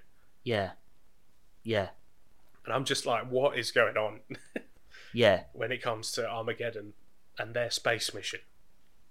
yeah. I mean, yeah. When the th- when things go wrong for them in Deep Impact, they deal with it like professionally, like Yeah. astronauts would. Yeah, I mean, one the one guy gets like blinded. yeah, Um, uh, you know, Pete from Friends gets, um, well, he I think he just gets I think he just like gets shot off into Yeah, space, and yeah. they're like, we can't. He's Yeah. he's done for. We Yep. can't.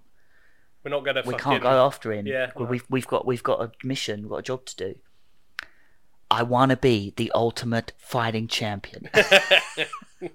he wants to be the ultimate astronaut. I want to be the ultimate astronaut. What's it you kept saying? Um, Monica, That I'm sorry I can't be with you, but I've got to go into space. oh, she says no sex before the space mission. Oh, Oh. poor old Jon Favreau. He'll forever be Pete from Friends, won't he? No matter what he does, no matter, no matter how good a director he is, he'll always want to be the ultimate fighting champion. No, but um, poor old Pete. Um, yeah, yeah. It's just um, yeah. It's just it's just Deep Impact. I mean, compared to Armageddon, Deep Impact feels like a like a bl- bloody documentary It does. really. Really- Um, but uh, but yeah, um, yeah, that's um, that was a good a good example there. The the um, the Russian space station scene Yeah. is is is that is that is like Michael Bay on speed, isn't it? It That's just uh, so over the top and pointless. I mean, they could have cut that out of the movie. Yeah. I, I, I Why don't did they need uh, they, for, for fuel. For fuel. What what you they wouldn't give them enough fuel. Why didn't they give them enough fuel in the first And place? and when you look at the the exterior of the space station, you're a little bit like, so this space station that's falling apart has enough fuel, more fuel than they needed to leave Earth and travel to the space station. Yeah. I was just like, the the maths is so fucking off. Like that that can't be right. Do, you know what I mean? Like Yeah. even me as a person, I'm definitely not a scientist. also But I'm like, surely there should be enough. I noticed in the briefing scene, it's not a petrol station. Billy Bob Thornton says that it will take them, um, it will take them just over an hour to get from Earth to the to the Russian space station, right? Yeah, But it will take them sixty hours. He actually says this sixty hours. So like um over uh what we're talking two two days, three Maybe, days yeah, more than that. yeah. to get from to then get from the space station to the, the, moon. point where they have to slingshot round the moon. Yeah, yeah. So if they have to refuel for petrol after an hour, petrol. I sound. What am I talking about? You know what I mean? If they have to refuel Fuel, after an hour, I know it burns a lot to get out of Earth's atmosphere. I'm very aware of that. But I'm also a little bit like, I don't. Why are we What? even? Why are we even debating the logic? it's the. It's such a dumb film. but it just takes you out of the film so much by all these these little things that are just you're you're just questioning your own reality. You're just like that can't be right. I mean, honestly, you can actually feel like your brain cells individually dying when Yeah. you watch when you watch Armageddon. I mean, like I say, I used to love it. I absolutely loved it. But now, when I was an adult watching Armageddon, I mean, it's it's it's almost unwatchable. Yeah. Um, I mean, I remember um, saying to you just at the beginning, uh, the, the amount of really fast tracking shots. Every shot was a tracking shot, and there were so many like super speedy close-ups Yeah. to actors' faces, and where they where they and and their deli- their acting in it was a terrible. They're just delivering like really over the top. Um, overly acted lines, like like they're in a you know like they're in a, an American soap opera. It's it's laughable. Towards the end, it's just towards the no, not even towards the end, but Uh, it's so cheesy as well. Some of the lines, oh, your boyfriend's back. It's like, what? And she's like, all like grinning. I'm like, oh, like what the like the fucking world's going to end in like twelve hours. Like, stop making Uh. cheesy one-liners. You know, let's turn this bomb off and all that. Dun, dun, dun, dun, dun, dun, and it's like, what?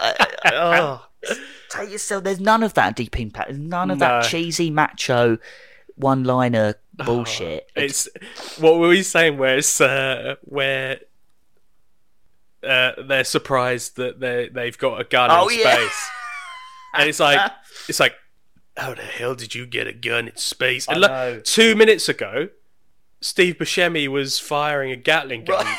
into into the void I've of never space. noticed that before.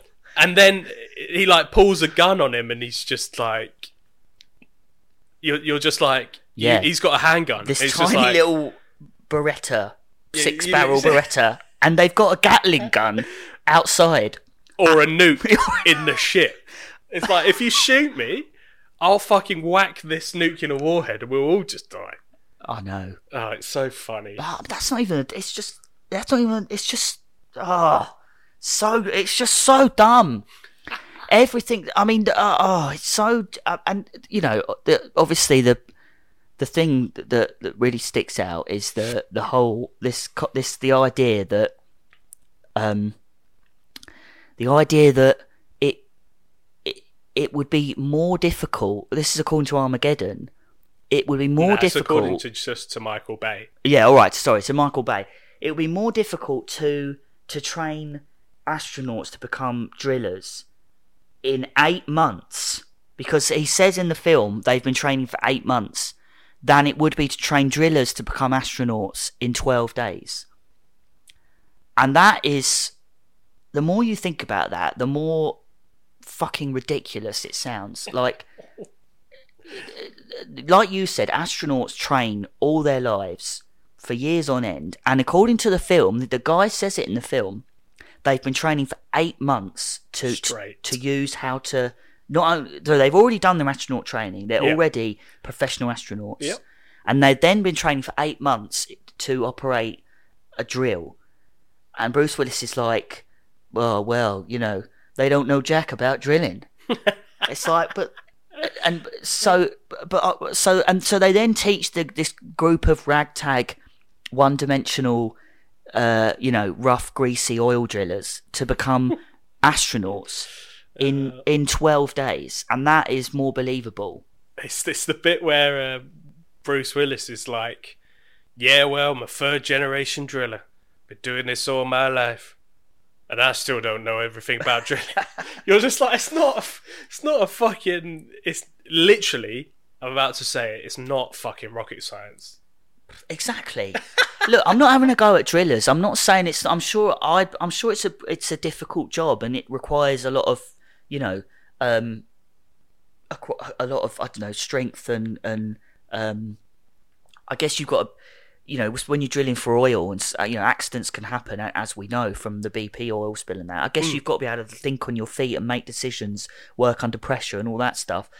Uh, maybe it's I don't know. I'm t- talking out my arse here. Maybe it's like being a fire a firefighter or something. Yeah. I'm not saying it's not a difficult job at all. I'm not disrespecting people drillers, but to say that it would to say that it, it it would be easier to train drillers to become astronauts than it would be to train astronauts to become drillers is fucking dumb. Uh. I mean, I mean, but uh, but anyway, I mean that's just uh, that's just a tiny plot point. But then the film itself, I mean, it's Michael Bay at his absolute worst. Yeah. I mean, I don't, I don't think Michael Bay's as bad as people say. I quite like some of his films. I really like The Rock. Mm. Yeah, we Um, said yeah. It's one of one, Definitely love The Rock. that's a great action movie. Um, but I think Armageddon was the beginning of the the, the decline for, for, for Michael Bay, and um, and uh, yeah, I mean it's so over the top and ridiculous explosions. You know, like the opening scene. Remember the opening scene? It's it's like they're like astronauts in space, and then Yeah. Out of the blue they just get suddenly hit by a, a meteorite storm. As if they wouldn't be able to fucking see it Yeah. if they turned around. Like, what? It's if like- they. Uh, uh, uh, what? Like even even Houston don't they- don't Yeah. they're, they're like, oh my god, what what just Yeah. happened? What And- the? F- how would you not know that? they explain it in such a throwaway line as well, don't they? They say, "Oh well, the budget's only a million dollars. You can't really see more. Like we can see three percent of the sky, and it's pretty big fucking." In sky." Deep Impact, they Yeah. know about the comet like two years in advance. Yeah. I mean, I th- I read somewhere that there's that, that there's a comet heading for Earth now that um but it's not actually going to hit us. It's going to like pass us by a, a few thousand miles or something, Yeah. and it's also tiny. Yeah. Just don't want to alarm people, but but it's heading for us now. But it's not going to hit us for like fifty years. But they know Yeah. it's on its way. It's Yeah. coming. Yeah. So how they how would they not be able to see? How did they not see a comet that Right. actually hit them? Like the ast- right, the astronaut, he's out doing, I think, doing repairs, Yeah, yeah, he's screwing something. Yeah. yeah, he's drilling. and he's doing some drilling. he's doing some absolutely perfect drilling. he's a he, no, he's a he's a top class driller. but he died, so um, you That's know they lost their best driller. That's right. But like, I know obviously you can't hear it, but obviously in space, he would have had to have gone out of the the the shuttle into the position where he was. Yeah, It's a gigantic comet. You would have been able to see it. You would have been able to see these bits coming at you. yeah, and surely they would have been able to see the actual meteorite Hmm.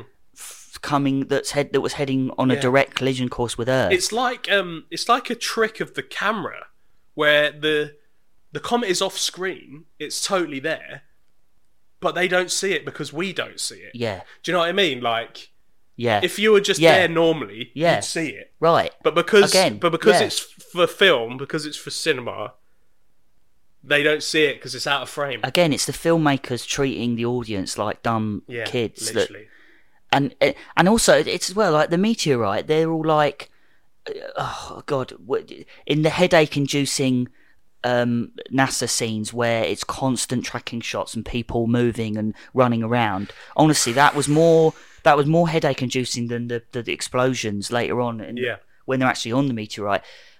There's one bit where the guy runs in with a piece of paper that's just got like a, a red circle drawn on in felt tip pen. And he's like we have 18 days until it hits earth. I'm like, what? 18 days? Are you fucking kidding me? 18 days? That's all we would have. 18 days notice. No way. that's fucking ridiculous. You you uh, 18 days that uh, that oh god this film um I mean, it's just. I mean, yeah, and the you know, and yeah, I, I mean, we. I don't.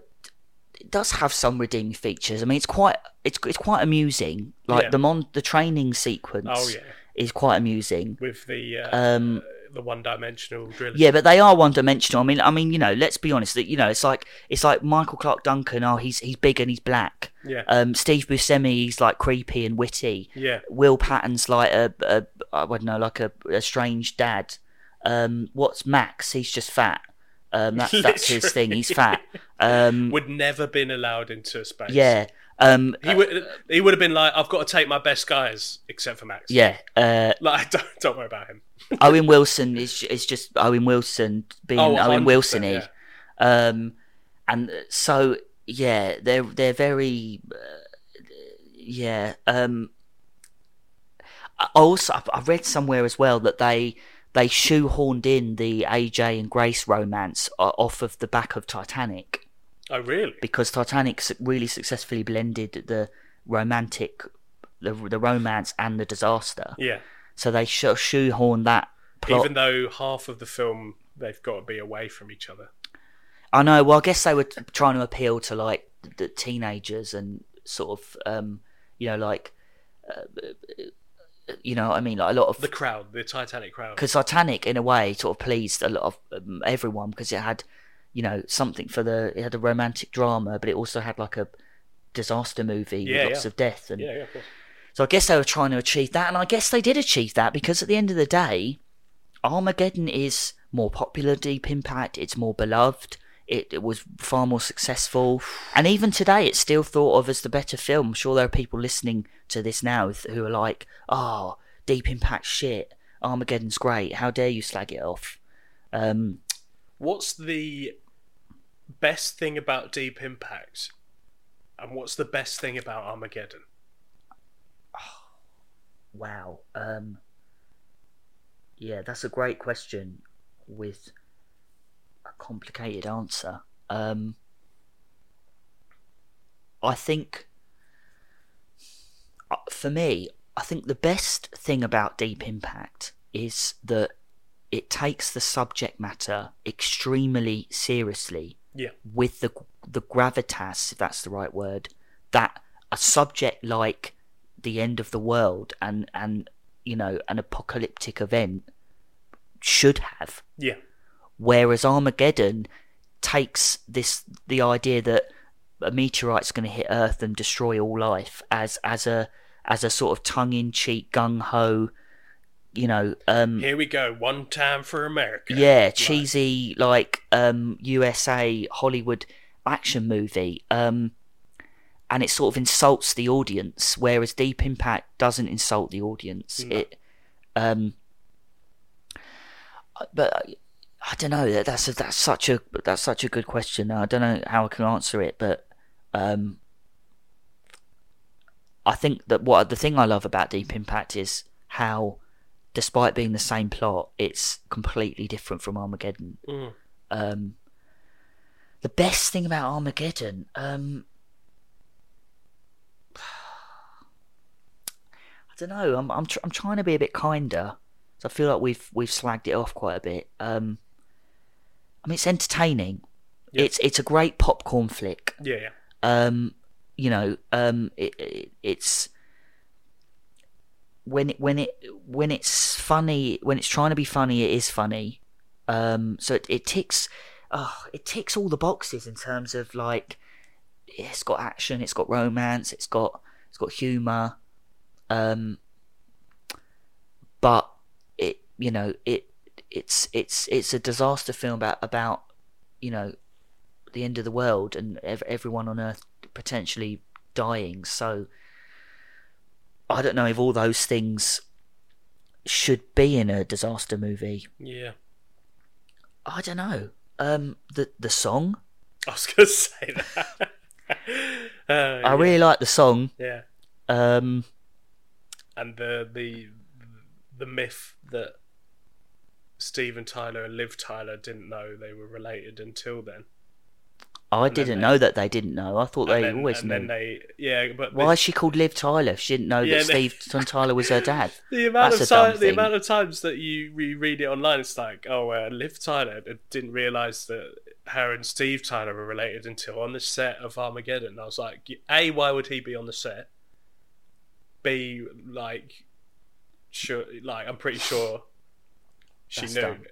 Um, so the best thing is probably the song. yeah, the song and Ben Affleck's commentary on oh, the on the DVD.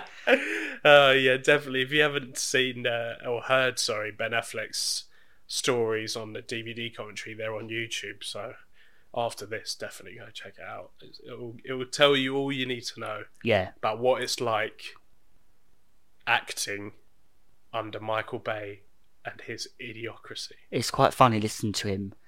He's he's, he's very openly uh, critical. Oh, he loves it. in a really Yeah, funny way. Yeah. Um, he's doing, but he's doing the commentary, the official commentary Yeah. for the film, and he's Straight just onto the DVD on it. Yeah, that's funny. Yeah. Uh, all right, well, go on. Same question to you then. What's the best? no, thing? yeah, that's right. The best thing about Deep Impact is just uh, how it gives you a perspective of different people in the same situation. Like you said, the uh, the characters don't meet, um, but the overarching connection is the asteroid. So it's like you don't need to Mm. because we're connecting the story by how close the asteroid is yeah, to Earth yeah, um, and it's good to see that you get to witness what that's like instead of just having bombastic shots of Paris going up in fucking bits. yeah, Um, it's it's very personal um, to these people, but it also shows you what it's like on the ground uh, with people who have the power and in space. Whereas, uh, you know, Armageddon's just again about these one-dimensional characters making a laugh and a joke about it until it gets super serious and over there's the a gun top serious. and there's a gun on the fucking Yeah. spaceship, even though there's many guns. Um, He's got space dementia. oh my god, I do imagine. Another stupid, like made up, like it was so funny when it happened though. Like, at no point had they mentioned that you could go mad going into space, what space dementia?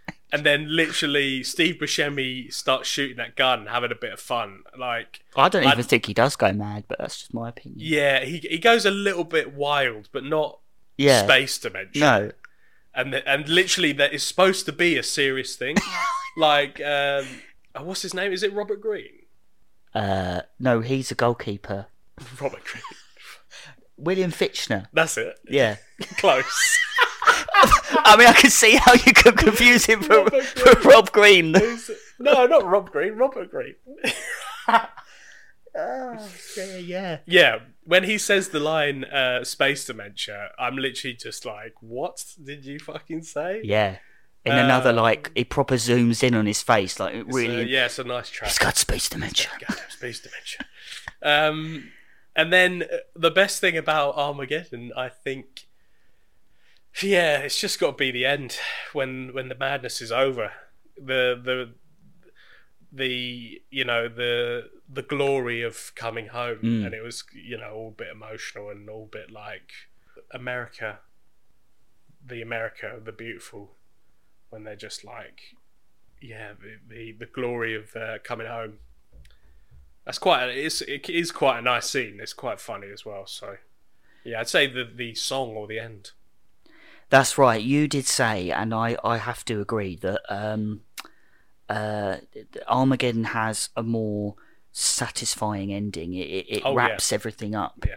Whereas, um, whereas uh, Deep Impact, I think appropriately for a disaster film, it ends very abruptly and and it, and kind of on a bit of a a bit of a downer, a bit of a depressing note. Mm. Yeah. But then again, a comet's just hit the Earth and millions of people have died, so.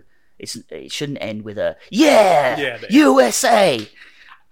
Yeah, it's a bit of a different ending. Yeah. You can't have the exact same. Um, Um, but yeah, I think that's it. The end.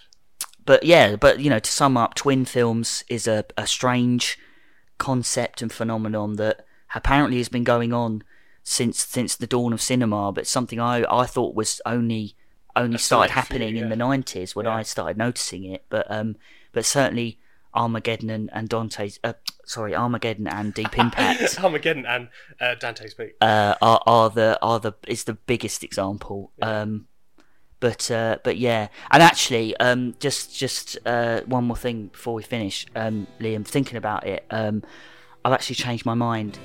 Um, I do think the Illusionist is better than the Prestige.